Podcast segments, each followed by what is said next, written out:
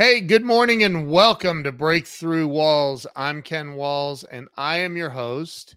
And today I have a very, very special guest on. This lady's name is Jane Barlow Christensen. She is joining us from Utah, I think. I think we talked about that. Anyway, you're going to love this woman. She's amazing stay with us. But do me a favor, share this out. Let's get a bunch of people on here. Let's listen to Jane's story. Stay with us. We'll be right back.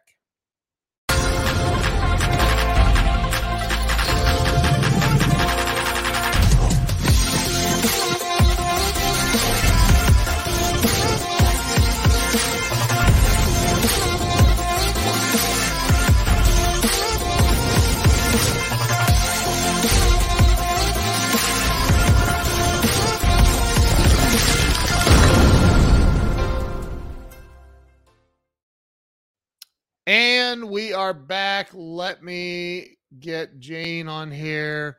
Jane, welcome to the show.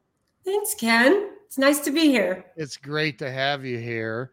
Your amazing sister, Susan, referred you to me and said you've got to hear my my sister's story.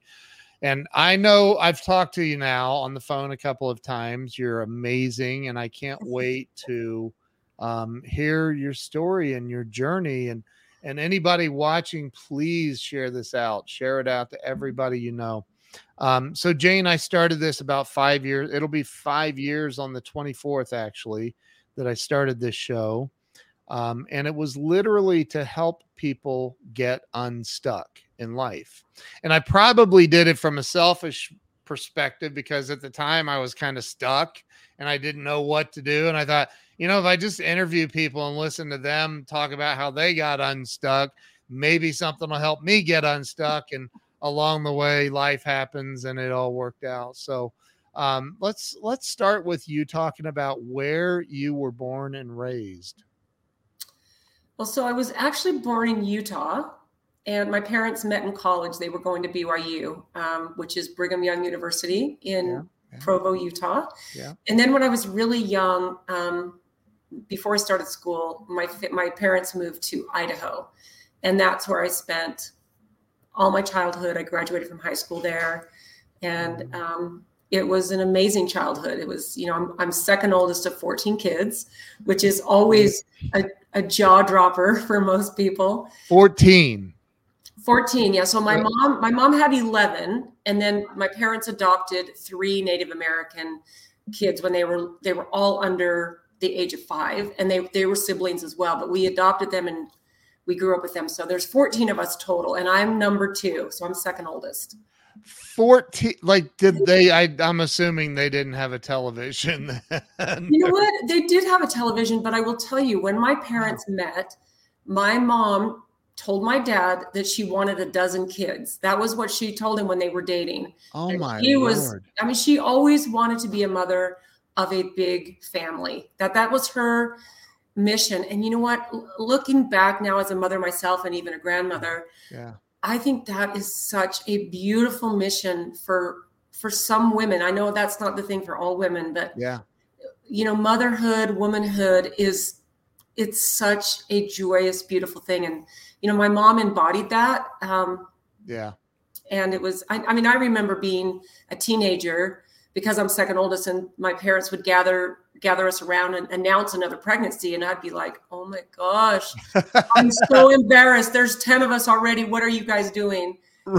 you know, so that there was that piece, but then as, you know, as we got older, um, we're all best friends. You know? I, I I cannot imagine walking. So they're going to a restaurant like you didn't do that. 16 people. We didn't do that. We didn't go. We didn't go out to eat. Oh my gosh! How do you take sixty? Well, and I I got married really young. I was eighteen, and my mom was pregnant at my wedding, and oh then oh so all the kids weren't born by the time I left the house. And then when I was pregnant with my second baby, my mom was pregnant with my youngest brother, and my son and my brother are two months apart. So oh there's that dynamic. So yeah, you, it wasn't all of us at the same time because 14 wow. is a lot and the span is a lot. But yeah, even then, you just don't go out to dinner with that many kids. What about vacation? Like, it, like you, uh, uh, we're okay. We got to book a hotel. you don't book one room. There's no way. You don't stay in a hotel. And what you what we did is, uh, so my dad had. I mean, we had several different kind of bigger vehicles, but never never a van. We used to pile in on each other. But when we would when we would travel, it was mostly local stuff. Yeah. Like I never flew on an airplane until I was an adult.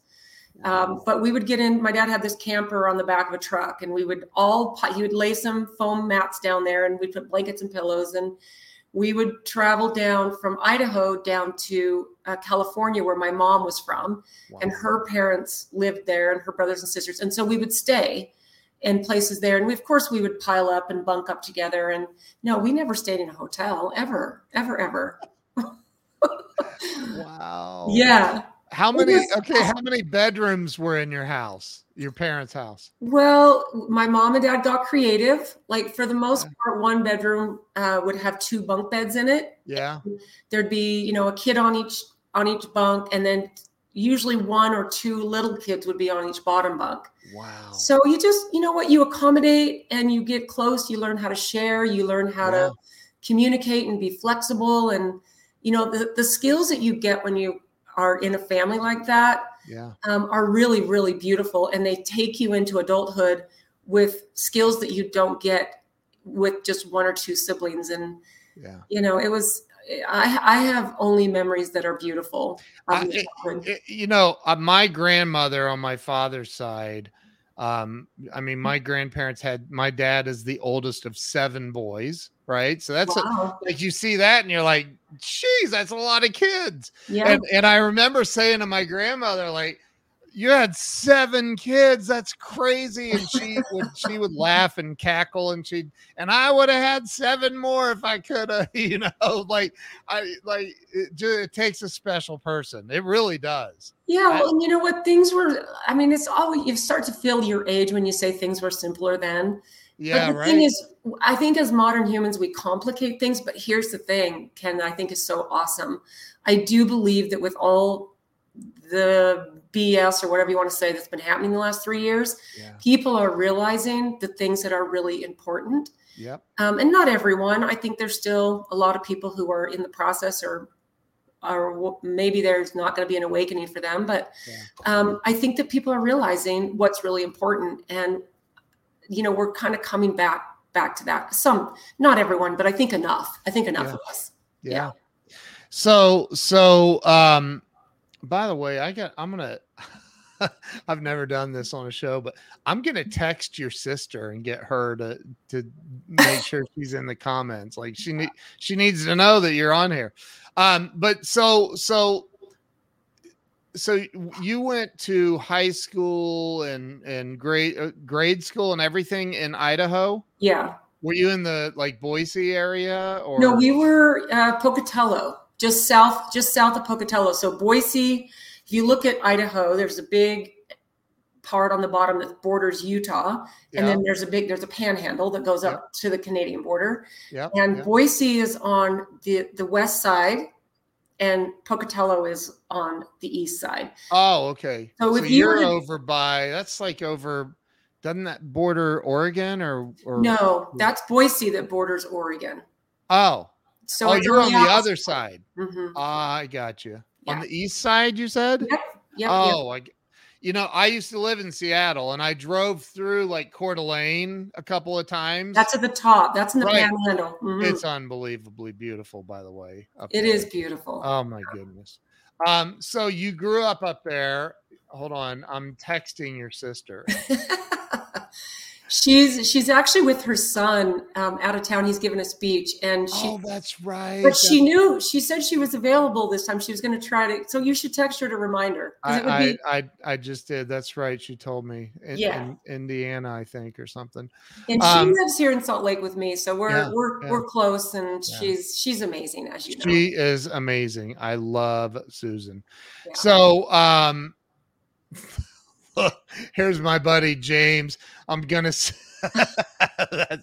he's in Connecticut. Like, thank you, James. It seems like Ken does need to have a map. Uh, good, good call. Uh, James, stop it. I can hit a golf ball all the way across your state, so don't even start.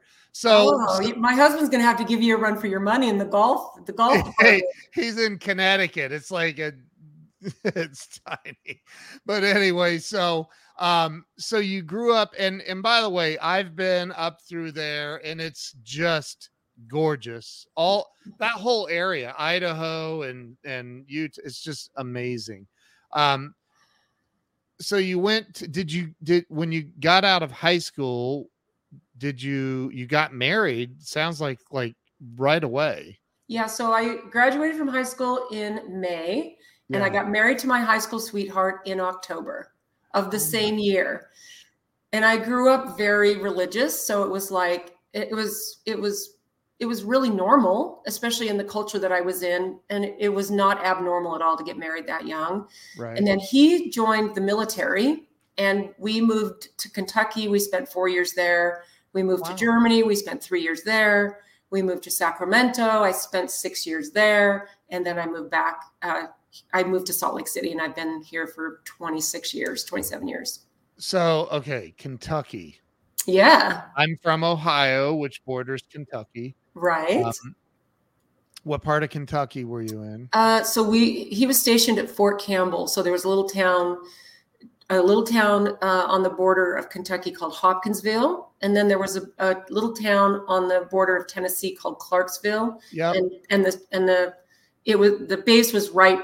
It was actually on both on the border on both states. So right I'm there. Very very familiar with it. Yeah. Um, how much of a culture shock was that? massive. But you yeah. know what? It, and I was young. I was 20, I was 21. Uh, I was pregnant with my second baby because I had my first baby at 20 and my second at 21. Wow. And I was pregnant with my first second baby. And I'm telling you, it was a culture shock, but it was a beautiful culture shock because I went from the religious culture that I was raised in to a completely different religious culture. Um, and I, there wasn't a lot of diversity in Idaho. You know, there was there weren't there as far as racial diversity it was uh, there just wasn't a lot so being in that setting was an it was an absolute brilliant gift to it was that was that was such a beautiful time in my life was raising my kids in in the south for 4 years and then actually raising them in Germany too was amazing and that's beautiful the the Tennessee yeah. Kentucky the the um um is it I, uh, that is that the Smoky Mountains or the Appalachian? I oh, it's been so long. I don't remember. It's really pretty down through there. It is pretty and sure. and really humid, which I wasn't yes. used to that either. But yeah. everyone was calling you sugar, and yeah, I was just like, and I and I actually had a bit of a drawl and an accent by the time I left. It was I had to kind of work that out over the years. That's awesome though. Yeah. So then you went to Germany and and all this time you're a a homemaker, I'm assuming. Well, Did I am I, I started teaching uh, group fitness or you know aerobics back then when I was 18. Oh. So when I very first got married, I started oh. teaching aerobics. Wow. And I taught for 40 years. I just uh, COVID ended my teaching career because the gym I worked at went out of business. Mm. Um, but but that was okay. Forty years, I figured I went out at the top of my game. Yeah. no one had to say, "Oh, Jane should really retire now." But uh, but yeah, so I I I was, but I was able to take my kids with me to the gym yeah. when I was teaching classes, and and it was yeah, it was amazing. Wow. So you started teaching aerobics. What? Where did? Uh, where did that come from? Like that's out of the blue, right out of left field. How how where did at 18 years old you're teaching aerobics? Yeah. When did you learn aerobics? At 12? No, so well, 18. So what happened is oh. when I got married, me and my husband uh, moved into it before he joined the military. We moved to to Pocatello. We were in a little rural town. We got married. We went to Pocatello, and we're yeah. we were both working. Yeah. And I took a class with a friend from work at the local YMCA. Okay. I took one class, and I was like, "Oh my gosh, this just makes my whole body sing."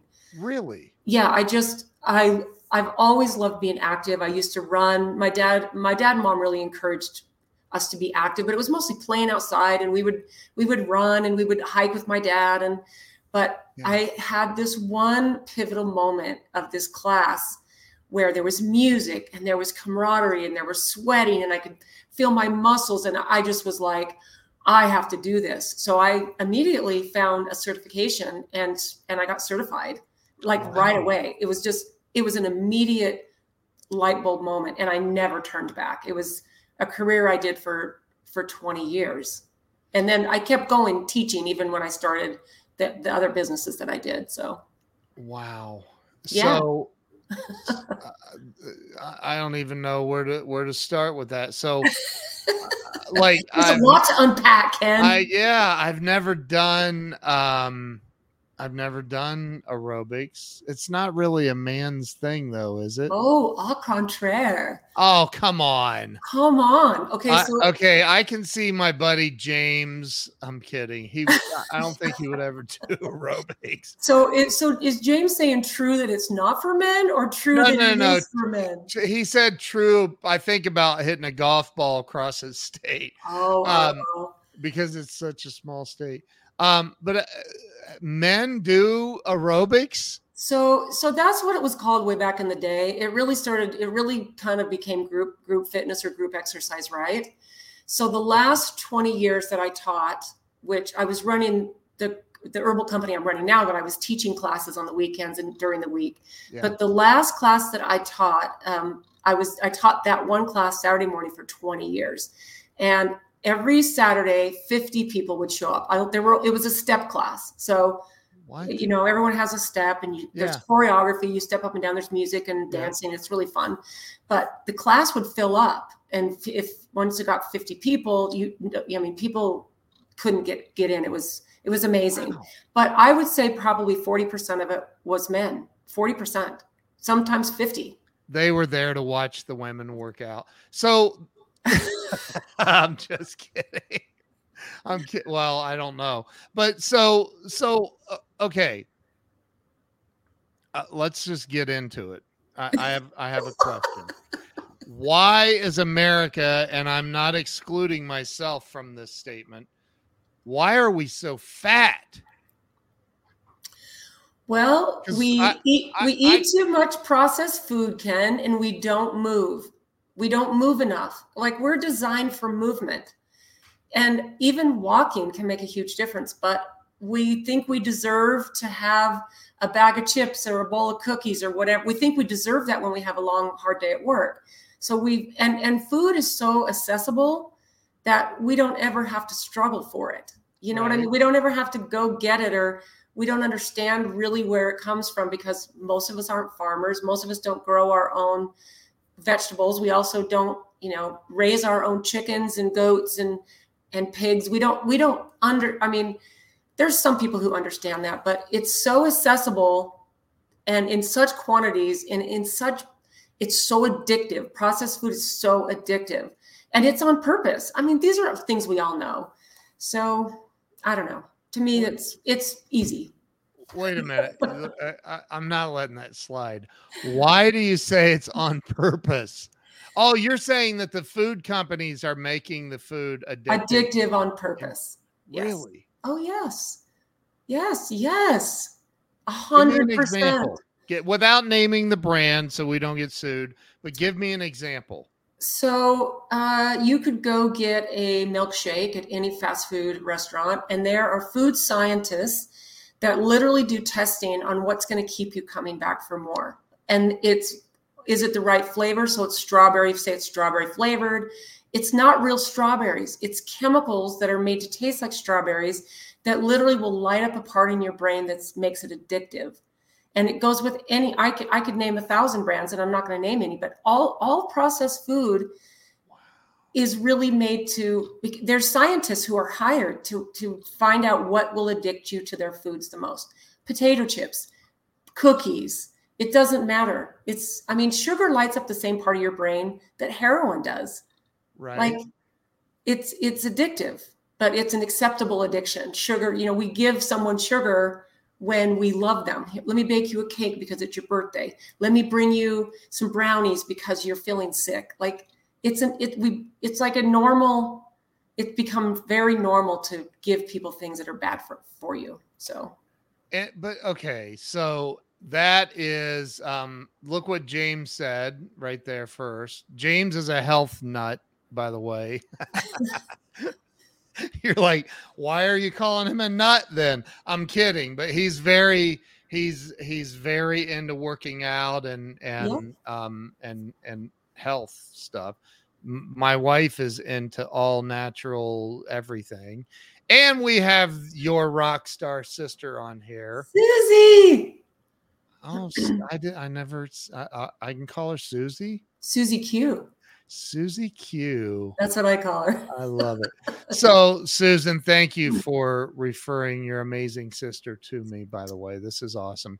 So, talk about because I I think about this like when you mention sugar is um addictive right it's mm-hmm. addictive mm-hmm. it lights up the same part of the brain as heroin i've never been a heroin addict but i can honestly say i'm probably a sugar addict because when you say that i just think well you know let me grab my my my beaver nuggets from Buc-ee's that have cinnamon sweetness they're just amazing and it makes me like just talking about it makes me want to grab one and eat that. So why? Why how and ha- not just why but how do you break that? I mean heroin is a hard habit to break right? So yeah. sugar has to be the same level of addiction.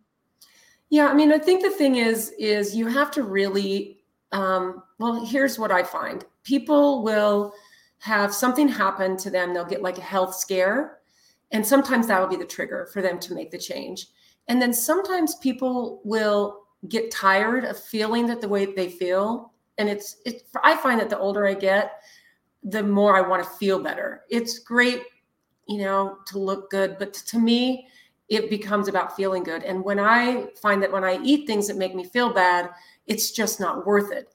And you have to go 100% because 100%, if you want to quit eating sugar, you can't go, okay, well, I'm going to only eat 5% of sugar because you're right. you're giving yourself an out. You're giving yourself um you know because when when do you use the five percent? It's like oh well i'm in this situation. I'm at a birthday i'm gonna have a piece of birthday cake. This is my five percent. But it never when are you, you going to measure 5% of sugar so it's easier to do something 100% and literally unaddict yourself because there is there is a there's going to be a little bit of a withdrawal part um, like with anything. But once you get out the other side, um, you can even like I can eat a piece of birthday cake and be fine. But it's not something I crave because I'm not addicted anymore. And usually I I I realize that I just I would rather not eat it anyway. So it, it's it takes well like you know you, you could say it takes willpower, but you're putting yourself in a just don't have the things in your house like those little poppy things you just showed me Yeah. They shouldn't even, if you really wanted to stop eating those things or be unaddicted, they wouldn't even be in your environment. You right. Well, obviously, I'm not there right now. Not okay. Yet. No judgment, Ken. I know. So, um, but look, I, I, I think that I mean this is a very interesting topic for me. Um, you know, I've had digestive issues for years, diverticulitis and mm-hmm. fun, really fun. Like what's really fun is when your your intestines gets a fever and no other part of your body does. That's really kind of special. Um like it's like wow, I didn't even know that was possible. Um but you know so for the people because honestly think just thinking about not having sugar kind of gives me a headache. like yeah. Just thinking about it, right? Eh, eh, because yeah. my brain knows that it, like I'm thinking about cutting off its heroin supply. Yeah, you just have to really make a decision. Just make a decision. If, if like that's, I think for most people, yeah. we have a desire. And I know for years and years, all through my 20s, I was really addicted to sugar. And I had the same. I had digestive problems. I was constipated. I had because we didn't get to eat that way really growing up. We had sugar, but it was little bits of sugar that had yeah. to go between, you know, 10 kids. And so we'd never really got very much. And so when I got married and got out on my own, I had access to any food that I wanted. I could eat as much fast food, junk food, soda, and I went I went crazy. Now I was lucky in the fact that I started seriously exercising at at the same age. Yeah. So I was really able to keep I never had problems with my weight, but I had serious problems with my digestion like you just said. Yeah. And I reached a point where I was like I I am so tired of feeling good when I'm in the gym and then feeling like total crap yeah. the rest of the time. And I, every Monday, I would make a, a, commitment. I'm gonna I'm gonna eat whatever I want on the weekend, and then Monday I'm gonna start fresh. And you know how many Mondays I started fresh?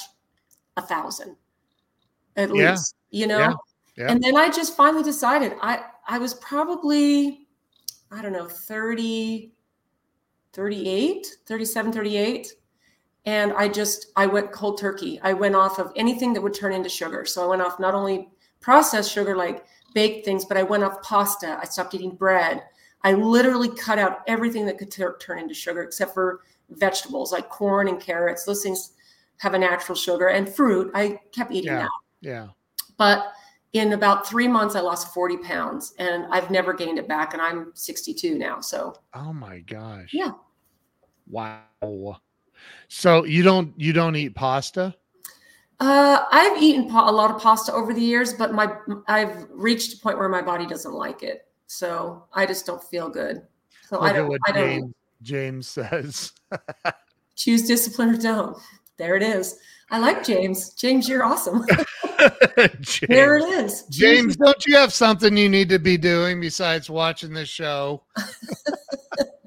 I'm kidding. Yeah. So I just I literally just hung up with him on on Zoom. Um, so, so okay, what is the um? Let's go back to the Germany thing. You were in Germany for three years, you said. Yeah. Okay. Yeah. Um, and what was that like over in Germany?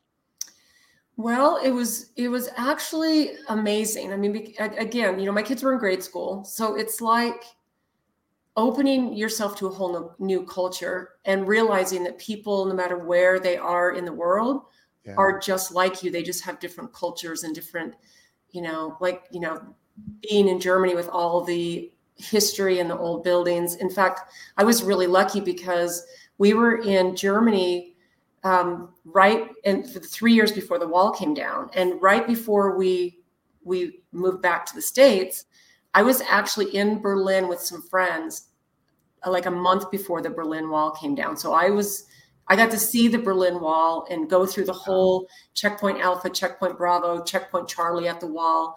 So and you know, and then of course driving to places like Switzerland or Holland was like going from one state to the other here. Yeah. So we got to do a lot of traveling, and this was way way before the euro. So every country had its own currency, and it was you know, it was brilliant. It was, I loved every day that we lived there. And it, wow. it opened my kids up to um, different cultures and it yeah. makes you a citizen of the world when you, when you do some traveling. That's so awesome. Yeah. And then you came back and you went to Sacramento. Sacramento, and I lived okay. there for six years. Yeah. okay. Yeah. Um, and then ended up back in Salt Lake. Mm-hmm. And so along the way and all this time you're still teaching aerobics. Yep. And and is that how you made money i guess is teaching aerobics and and yeah. it's how wow. i made money and how i made friends. Like wow. I i had some of my best you know best memories of teaching classes in kentucky and teaching classes in germany. And uh, when i moved to sacramento i helped open a couple of gyms and i it, I taught classes. I, I, I was at a point where I was teaching about 15 to 18 classes a week. It was wow. so fun. It was so fun. So talk about the business that you're in right now, the herbal herbal something. yeah. yeah, yeah. herbal. Yeah. Yeah. So so my dad, uh, and if Susan, you're still on, our dad, um, he was a medicinal botanist. So that means he um, he knew how to make medicine out of plants, and that was wow.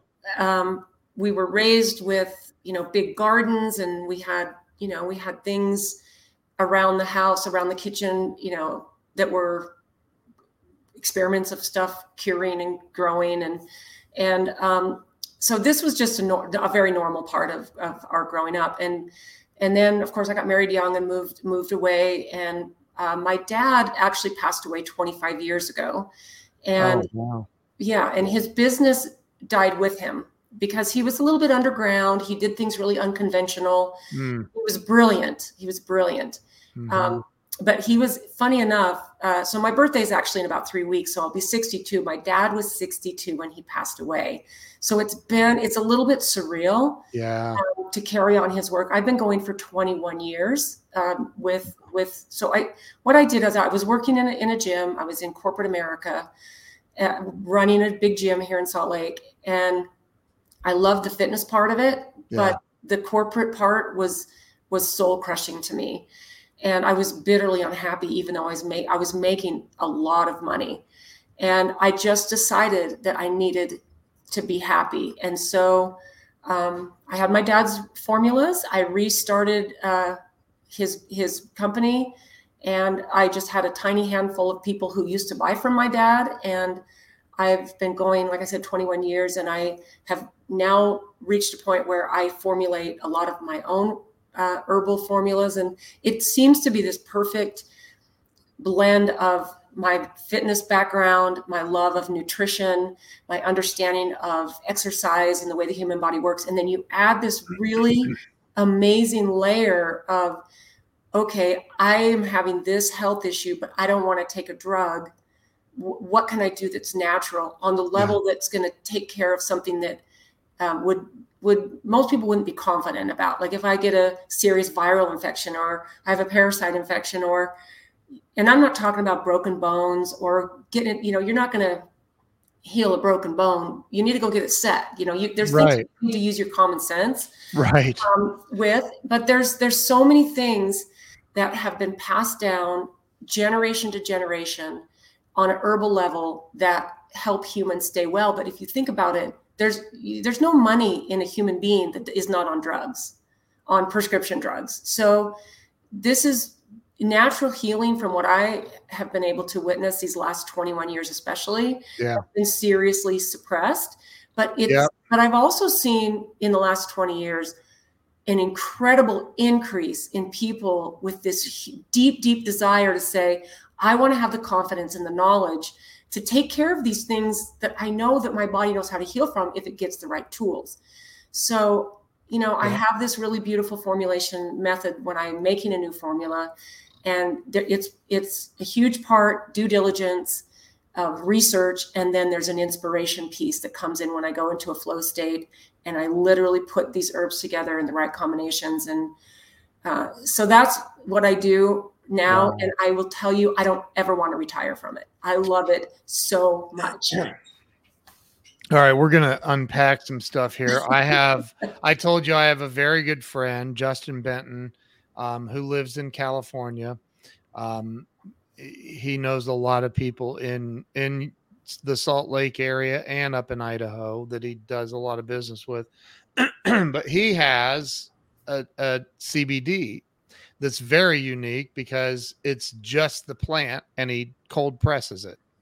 And and found out that by cold pressing this that their son who was on the severe um, um, autism scale or whatever they call that they gave him this cold press cbd and it cured him. Yeah. Cured.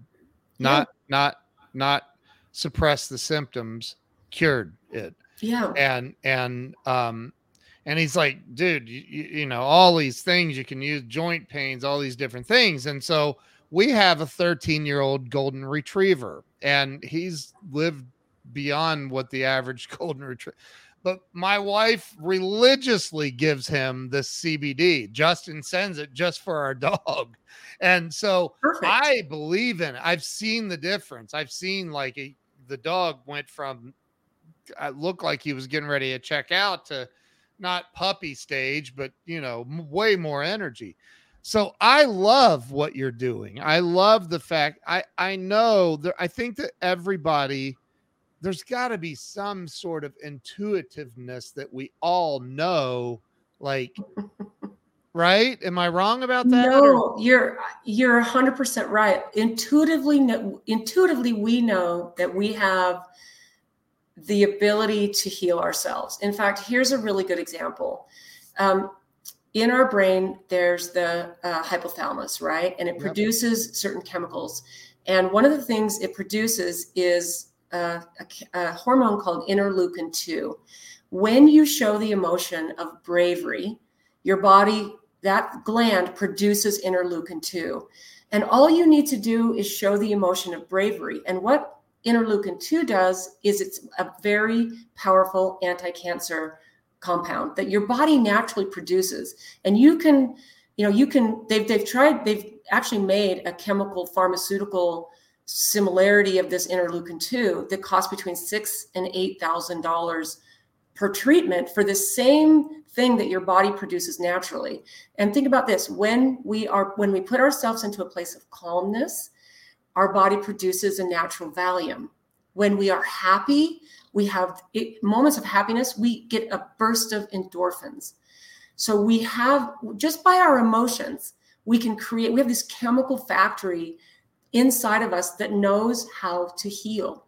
And talking about CBD, we have an endocannabinoid system, a, a receptor, uh, what a receptor one and receptor two that they discovered in the 1980s that we have these, we have a system that knows how to accept and to benefit from from cannabis. Yep. it's yep. that's how we're designed, and so intuitively we know that, uh, but it's kind of been programmed out of us a little bit or a lot. And I I'm willing to talk about anything. I just don't like the platforms we're on. They get they get a little sure. Um, yeah, let's be careful. Let's yeah. be careful. Uh, well, I look. I um I think that you know, obviously the big um P H A R M A. You know, I, I mean, we're we're being I, I think we're being lied to on a on a daily basis. We we see thousands and thousands and thousands of commercials and you know you see these these ads on television for um and everybody sees them. i don't watch television here and there but not yeah not really um but you know if you're in a restaurant a bar uh, anywhere you, you, there's commercials always playing on tv and it seems like they're always one of these you know drug ads and they look my wife is on here i'll let her say it because she really is trust me she is on the same page as you um but you know i we're being lied to the Matrix is real, Ken. I know. it is, but we're being lied to and and and we're not uh, you know it's a it's the largest money maker in the world. Yeah. Like literally it's the number one industry money wise in right. the world. Well, and they lobby our politicians, they lobby everyone and i think that when we when we realize this and i really believe the last three years has been a great awakening for people we were talking about this um, before we got on um, to to me you know we were raised with a fair amount of, of skepticism for government and pharmaceuticals and yeah you know we were raised we were just raised with that and it it was so when all this stuff went down i was like oh here we go yeah and it didn't you know, there was never, it, I mean, to me, I'm grateful. I'm grateful the way things happen because it's it's exposed a lot of truths that a lot of people were just sleeping through. Yeah. And and it's it's something to really uh, be grateful be grateful for because you know it's it's woken a lot of people up and that's it's wonderful to me that's really wonderful and it's a huge silver lining to the whole thing yeah Gosh, I, I really just want to talk about it. That's okay. We could talk about it later on on a on another on a phone call. yeah. Um so let's go back to the um, sugar addiction and that that has to have been by some sort of design i would imagine as well.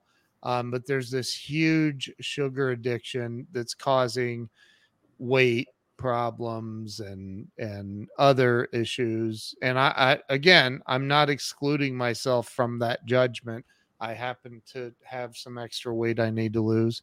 Um how how would you like if somebody called you and said hey i've got 30 or 40 pounds i i want to drop.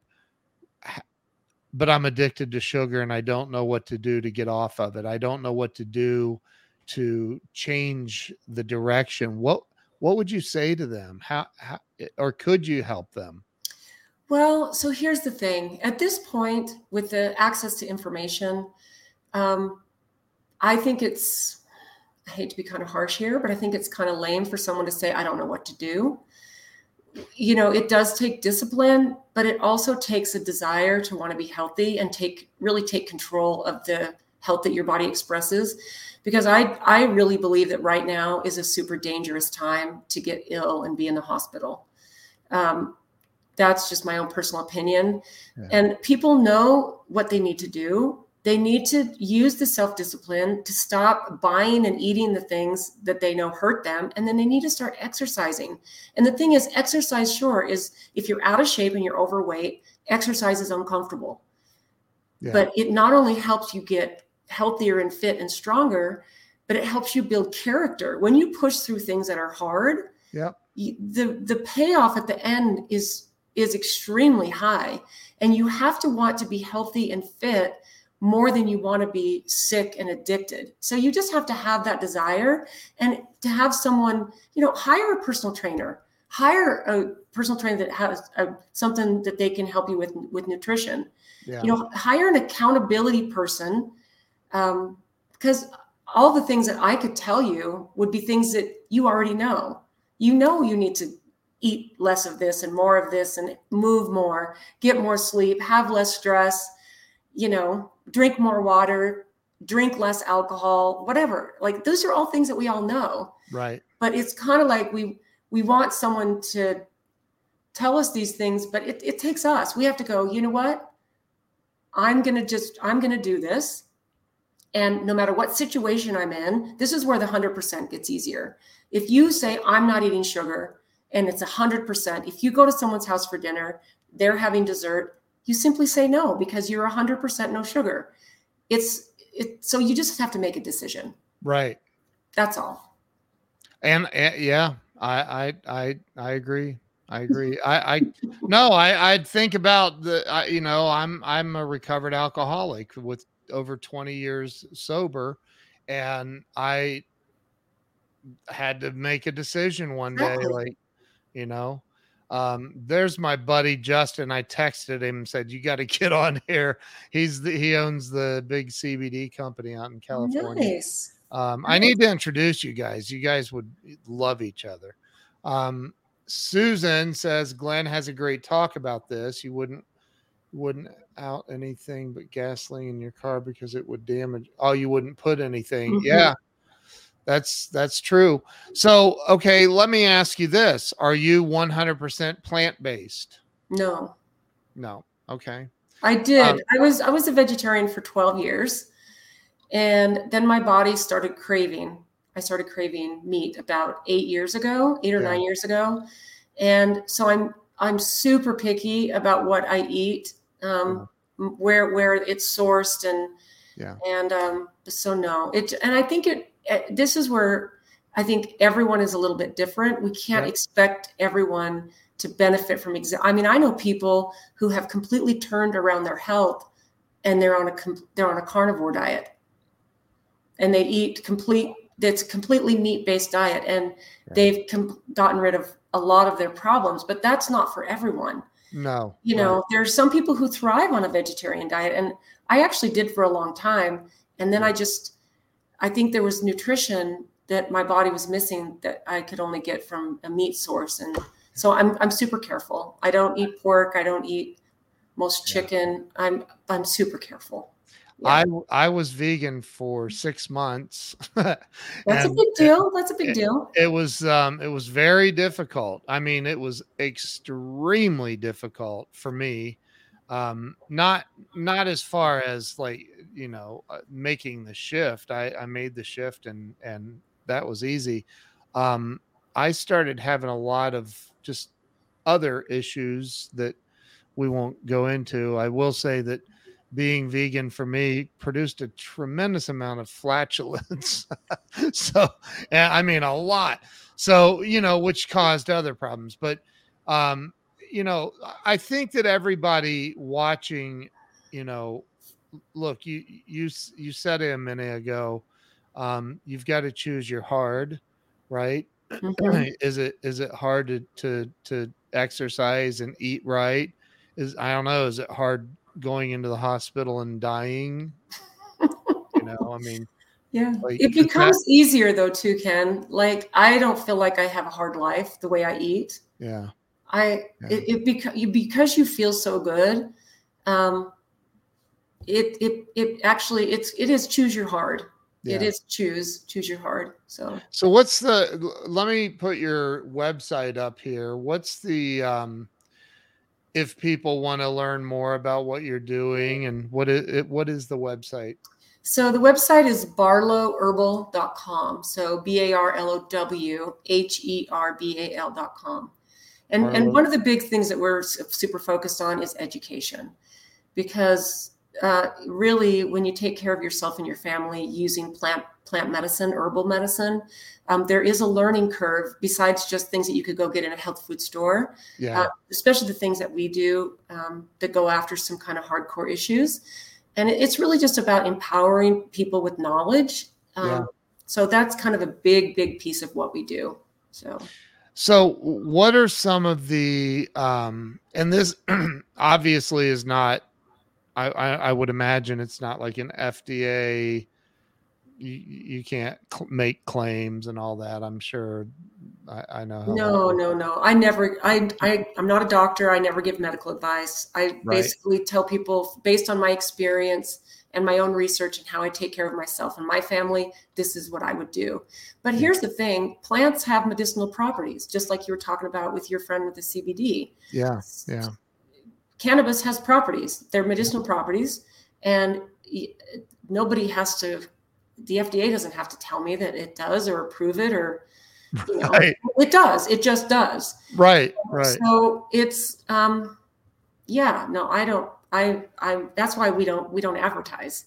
Because right. really i can't i can't tell people the things um, we can't do advertisements on what they do because we can't really say what they really do. So this is i actually have an online herbal course that people can sign up for and then i can really teach. Then i can say this and i ah. still have disclaimers. I still tell people please use your common sense yeah if you get an accident don't try to use an herb go to the hospital right so, i mean it's like you really have to use your common sense but what's nice is i can literally teach exactly what i would do in this situation this situation this and it's uh it's become a very beautiful interactive community of people sharing information along with the information that I teach. So, so yeah, that is so cool. Yeah, so cool.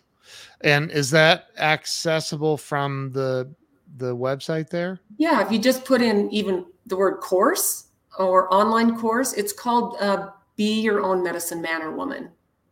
Oh wow! Yeah, that's so cool. So, what do you think again, I think it's what's it called? Cognitive dissonance. Cognitive dissonance. Yeah. Where yeah. We're, we're so programmed by everything that we've heard for you. I mean, here's here's an example. Um they the the Marlboro man. like like there was the Marlboro man that everybody was like, "Oh my god, I remember being a kid and seeing the ads and going, I want to be like him. And if I want to be like him, I got to smoke Marlboros. And so I did for way too long. um, and, and the, the, the, um, what was the cigarette for women? Virginia Slim. Oh, or, yeah. Um, you know, but they advertised it, made it look so glamorous. Meanwhile, people are dropping dead from, from cancer. lung cancer from that, right? Yeah, yeah. So, so how do you how do you help people break through that? That's a real thing. I mean, being programmed to believe that, you know, no, I have to go get these narcotics if I'm or whatever it is, maybe not narcotics, but a certain I have to have that instead of, you know, the natural um possibilities. Is do you help people navigate that at all? Mm, you know it's kind of the same thing that goes along with trying to break a food addiction or a sugar addiction. You know someone uh, it's not really my job to convince somebody mm. like they need to do something I, I, think that people first have to have the desire to change um, and and then and then you know i can do my best to give them advice on moving into the right direction with certain because you have to replace bad habits with something else that's going to fill you up. You know, if you just, and then make that a new habit because it is painful to take away habits that, you know, seem comforting. Someone sits down with a cigarette and a cup of coffee, you know, that is, there's a, there's a, there's a ritual to that. There's a, there's a comfort and a, you know, as human beings, we love our rituals. We love our right. habits.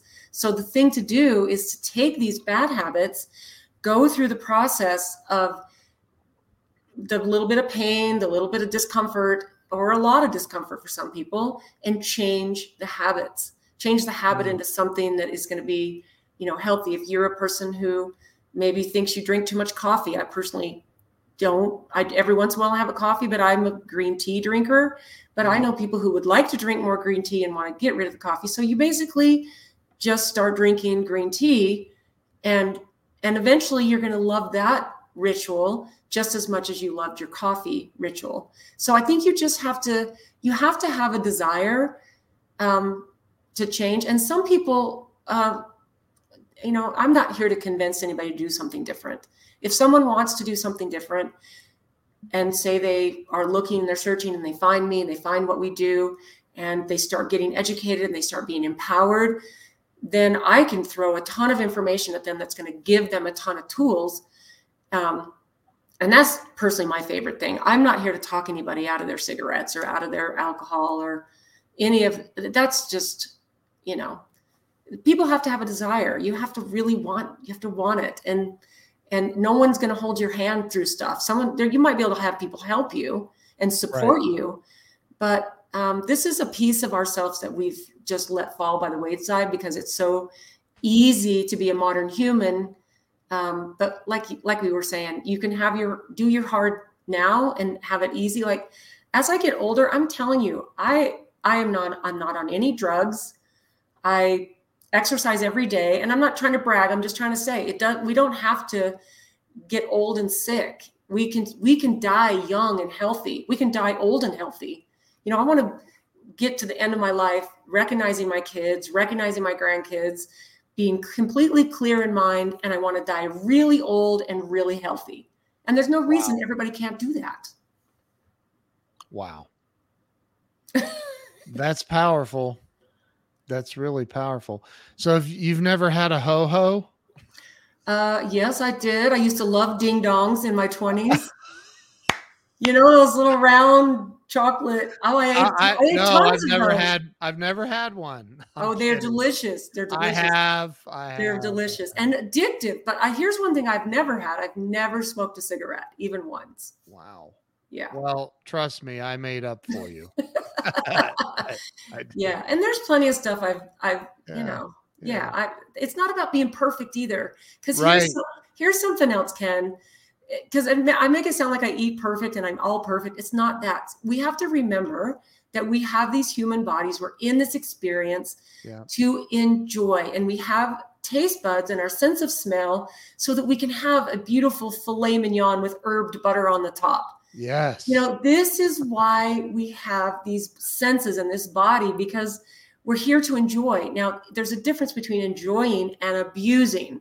Right. So I think that we need to not take out all of the beautiful, brilliant, blissful things that come along, you know, with having this human body. Like I could have a glass of red wine with the most beautiful fillet, and that is a blissful experience. So I think you just have to you just have to realize that you just don't do this every single day and you don't abuse it and you do too much of it and enjoy the experience while you're here. So uh, you're the second oldest out of 14, um, yeah. which is still mind boggling to me. But uh, out of uh, uh, like, are you the one that gets the phone calls though when people are sick in your family? Like, yeah. Well, it's a combination of me and a sister. I have a sister that's 10 years younger than me, and she's a she's in LA and she's a nurse. Okay. okay. So it depends on what the situation is. Um, but yeah, yeah, it's uh it's it's a it's it's such an honor for me to carry on my dad's work and to be able to yeah. provide all of my dad's formulas plus now all the things that I've added, not just for humanity, but for my siblings you know this is like this is our legacy this and the things that my dad did were powerful and changed the game. Like covid hit and i'm like hmm, oh well. Because i have tools. I have herbal tools that are powerful antivirals and i was like non-pulsed. Wow. So but that's but that's a you know i grew up with it and i also that's what i do. So. That's so amazing. I i love hearing that. I absolutely love hearing that what is the um and we're guy we've been on here an hour. That's i know i just noticed that. Wow Dang. um i always ask this i'm going to ask you this. Um what do you think in your opinion and fear is the number one answer so you, you have to do better than fear. What in your opinion keeps people from real financial success because money is important in this life. I don't care what anybody says, it's important. Um, Zig Ziglar used to say, money isn't everything, but it does rank right up there with oxygen. Um, so, you know, from real financial success and um, freedom, happiness, joy, every all the stuff that we couldn't can all have only a small percentage of of the population actually achieves it all. What do you think stops people?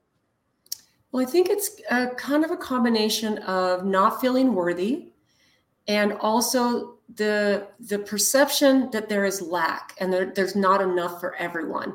Mm. And that that is a complete untruth. And what I have found is that um, the more that I give, and I realize the sheer volume of abundance that is out there for everyone. And this might, this is always a counterintuitive thought for people who've never experienced it. The more generous I am, the more I give, the more abundance flows back to me. And I think that if we realized that, first of all, that there's enough, there, there is enough food, yeah. money, clothing, shelter, energy, all of that. There's enough for everyone, every yeah. single human on this planet. And that every one of us, we are a piece of God and we are worthy. We are beyond worthy of all of these things. There's no reason people should suffer in poverty, in ill health, and in lack. There's so I believe that we're not worthy. We feel like we're not worthy, and we feel like there's just not enough. And of course, that fear thing you know that mm-hmm. once you get rid of that the world man the world shifts so beautifully. And then you you start to realize that that there are powers that be that benefit from keeping you in not just fear but in a place of you feeling unworthy and feeling like there's never enough. Amen. I couldn't have said it better myself. So true. So true anything else that you would like to share with the audience before we wrap this up? Is there anything that about what you do in the herbal world and is there anything you'd like to share and and leave the audience with? Yeah i think people need to realize that um, our human bodies are are absolutely miraculous. And when you give your body the right tools and it's not just what you put in, like the water you drink, the food you eat, the supplements you take, all of that stuff. But it's a whole, it's there's a mindset thing as well, because there's all of epigenetics, right? There's um, the environment you put your body in, and then your belief system. You you put those into place, and that's huge. And yeah. then you add this plenty of sleep. You add connecting with Mother Nature. But the thing is is it can be overwhelming especially if somebody has had chronic illness for a long time suffering with um, being unable to um, sleep good lose weight whatever. But your body is so amazing it can turn around so fast. Like i don't like think about all the stuff we do to our body with the food we eat and all the things that we do to it and it still survives. We still live. Right. So think about what would happen if you all of a sudden could start putting some of these things into place and do it pretty quickly. Because I've seen people say, I'm done with this. This life I'm having right now is BS and I want to feel good. Mm. And I'm going to make this change and this change and this change and this change. And I'm going to do that right now. Your body would explode into wellness so fast. I've seen people turn cancer around and viruses around and our bodies are amazing and they will heal so quickly. So I would just say, whatever situation you're in, whatever that may be, know that you are a healing machine on every level and have faith in that. Wow. That is powerful. Y'all need to go over to barlowherbal.com and follow this woman everywhere on social media. Where are you most active on social media? Uh, so we we are on Facebook. We, it's Barlow Herbal Specialties. Uh, we're also on Instagram at Barlow Herbal. But mm-hmm. here's one thing too that you know if some if any of this as far as learning about herbs resonates with you, we have a um, 64 page booklet that I've put together um, that we can send you on a PDF, and it just it's a really great place to start to start learning because it's the most of the things we have could never sit on the on the shelf of a health food store because there's a learning curve, and um, so the, the, like I said, the goal is to educate. So I would say reach out. We have customer service at barlowherbal.com. Send us an email, and we'll and just say, hey, can I get a copy of your catalog? And it's we'll send it on a PDF. That's a really great place to start that is really awesome. Yeah. Guarantee you, if my wife hasn't already sent that, she she's saying amen on here right now. So hi, Jill.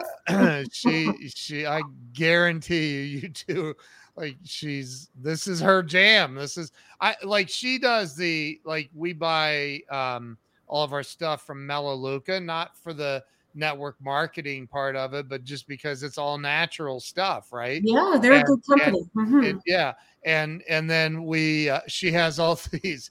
I'll never forget this. She has all these oils, like the little oil eh, bottles of oil, and and I have um, acid reflux, so I take Prilosec, right? You're like, why are you telling me this? No, stop that. But no, but, no judgment, Ken. I know, I know. So, so, but we were on this trip and I had taken Prilosec and it wasn't working, and I was in this unbelievable pain. And she's like, I have an oil f- for that I can rub on you there, and I'm driving. We're on a long drive, like I don't know, and and I go, just keep your witchcraft oil away from me, and. Ken she's like, okay, well then you just sit there and suffer. And I'm and finally I'm like, all right, all right, all right, put it on me. I'll try it. I'll try anything.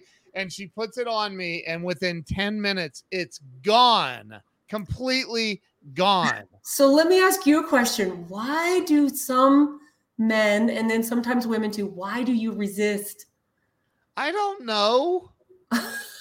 I have no idea. I don't like to be wrong. Maybe I, I don't know.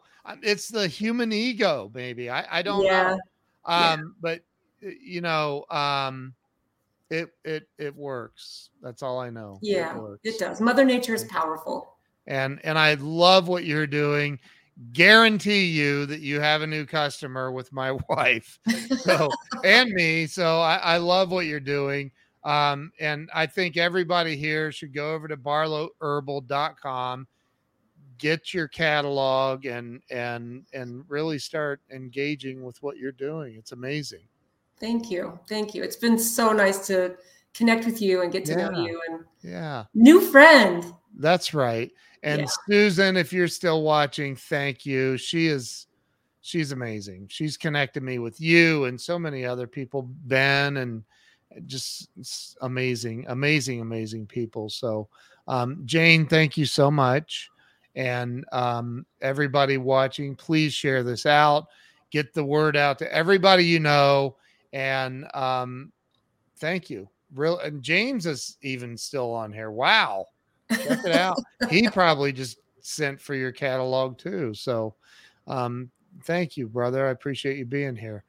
Jane, thank you so much. Thanks, Ken. I'm very grateful that you came on today. Stay with me. I'm going to end the live stream now. But everybody watching, please share this out. My wife just signed up for your newsletter.